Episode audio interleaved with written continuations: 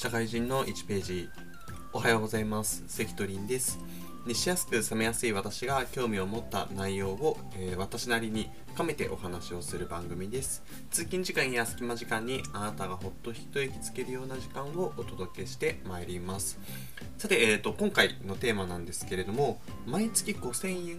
で、えーと、お金を増やせる方法というところでお話をしていきたいと思います。今回のお話は、えっと、本を参考にしていてミアン・サミさんという方が、えっと、書かれた毎月5000円で自動的にお金が増える方法年利20%以上可能という本をもとにお話ができればと思います。でこの本では、えっとまあ、将来的にお金を増やす、まあ、しっかりと安心ができるような生活ができるぐらいの、えーと、お金を手に入れるために今どうすればいいかということを話していて主に4つのステップがありましたのででその中で僕が特にあの重要だなと思ったポイントを一つ挙げてお話ができればと思います。で今回なんですけれどもこの毎月5000円で自動的にお金が増える方法っていうので、とまあ、将来的にただ稼いで、あの仕事をしてお金を稼ぐっていうだけでなくて、まあ、稼いだお金をどのように使っていくかっていうことを、えー、と重要になを、まあ、重要視して、えー、説いているんですけれども主にあの方法としては4つ段階があります。で1つ目から説明すると1つ目がまず支出を、えーと、見直すこと。で2つ目が確定拠出年金を使用すること。で3つ目が NISA 口座を利用すること。で4つ目が、まあ、有名なウォーレン・バフェットさんの、まあ、投資方法で、まあ、投資を行っていくことっていう4つあります。でこの1234なんですけど、えーと、じゃあ、えーと、どれから始めてもいい、まあ、4つ目の例えばウォレン・バフェットさんと同じ投資方法がしたいっていうことで4つ目から始めるっていうことではなくてあのシャンパンタワーをこうに例えてやっているんですけれどもシャンパンタワーがこうやってあってじゃあどのグラスからシャンパンを注いでいけば、まあ、それぞれのグラスが満タンになっていくかっていうと一番上のシャンパンタワーのグラスに注ぐことで下にこう流れていって、えー、全てのグラスに、えっと、シャンパンが、まあ、全部満タンになるよう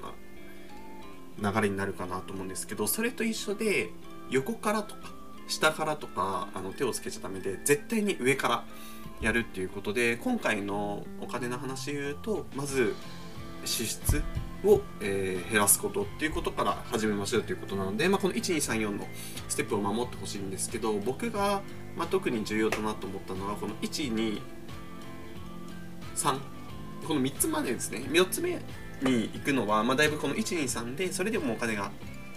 余っちゃう人はあの4つ目に進んでもいいんですけど、まあ、個人的にこの本で重要だなと思ったのが割と2つ目の確定拠出年金の部分かなと思ってで皆さんが最近だと NISA はだいぶ、まあ、知っている方とかも多いかなと思うんですけど確定拠出年金についてはまだちょっと曖昧だったり自分があの当てはまるのか当てはまらないのかっていうのもわからない方も多いかなと思うので、まあ、そこについても少し触れながらお話ができればと思います。まず1つ目のあの支出を減らすっていう部分ですけど僕ここめちゃくちゃ大事だと思っていてでなんで大事かっていうと例えば皆さん考えてほしいんですけどあの1時間じゃちょっとアルバイトしてあのすごいしっかりと単発の例えばバイトで1時間みっちり働いて2000円手に入りました。というのと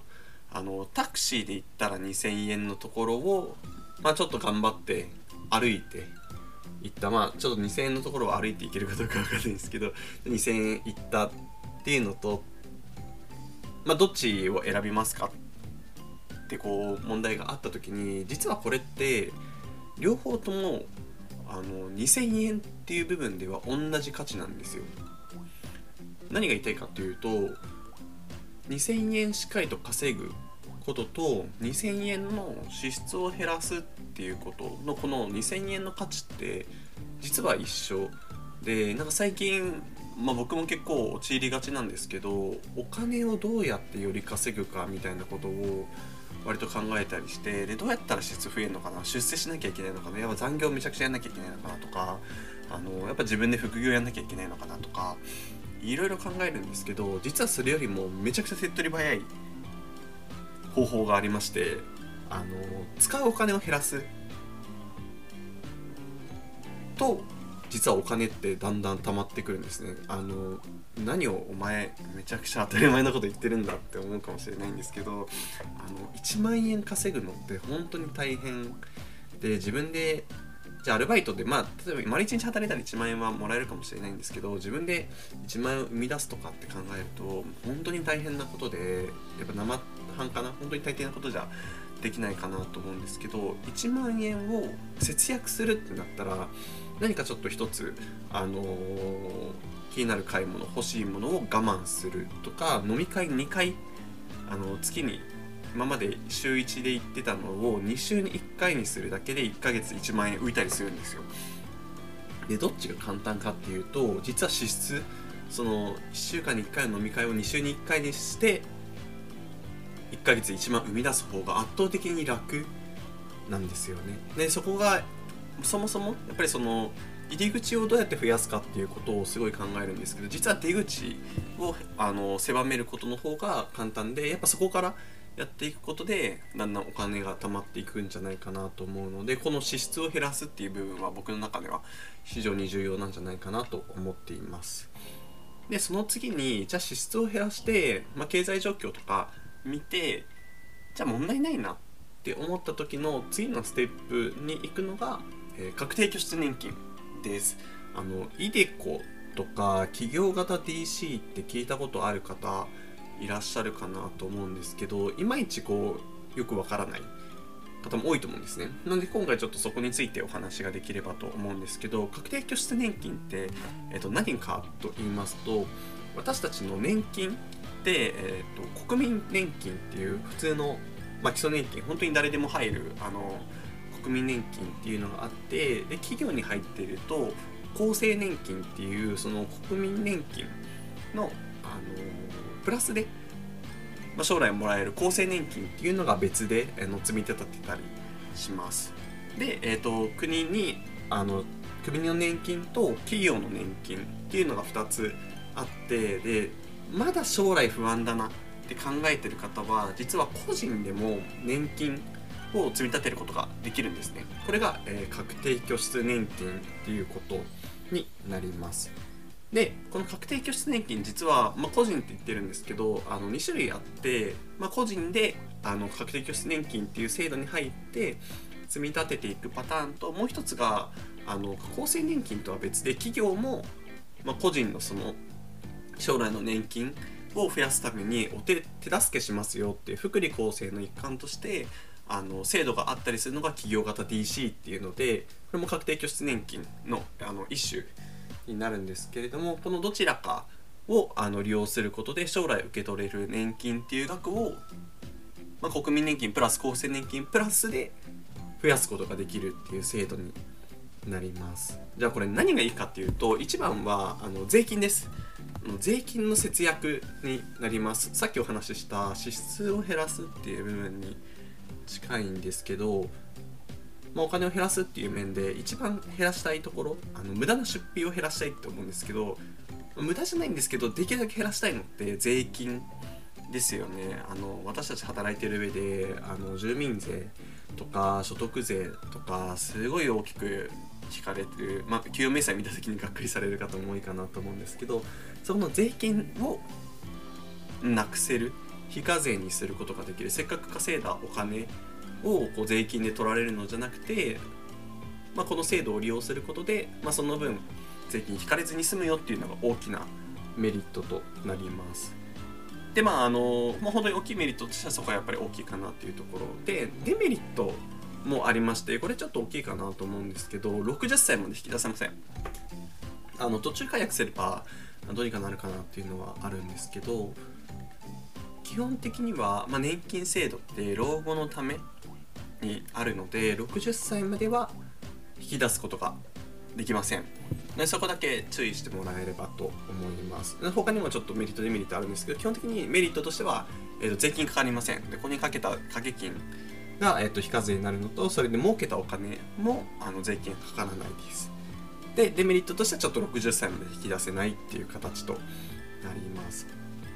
のでまずこのあの確定拠出年金別に毎月例えば10万以上20万以上やっていかなきゃいけないっていうそんなことはなくてなんで5000円最初のタイトルでも言ったんですけど5000円からあの